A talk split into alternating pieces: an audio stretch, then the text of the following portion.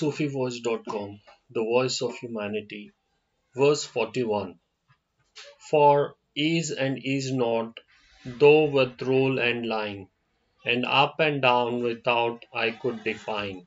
I ate in all I only cared to know was never deep anything but wine. In this verse, when the poet says, For is and is not, though with, li- with rule and line, he means to say that in the light of the worldly knowledge and philosophy when he tried to understand truth and up and down without I could define. Means he's talking about that it was very difficult for him to understand the hidden message or how to seek the truth on the basis or on the grounds of philosophy. And he further says I ate in all I only cared to know. So the poet is saying that my only intention was to know the truth nothing more than that. Means he's saying he had never the intention of getting drunk or uh, getting intoxicated with wine, was never deep anything but wine. But again, finally, he says, as he couldn't get any answer or he couldn't find any philosophy that would lead him to the truth, uh, he had to unwillingly uh, depend on the wine.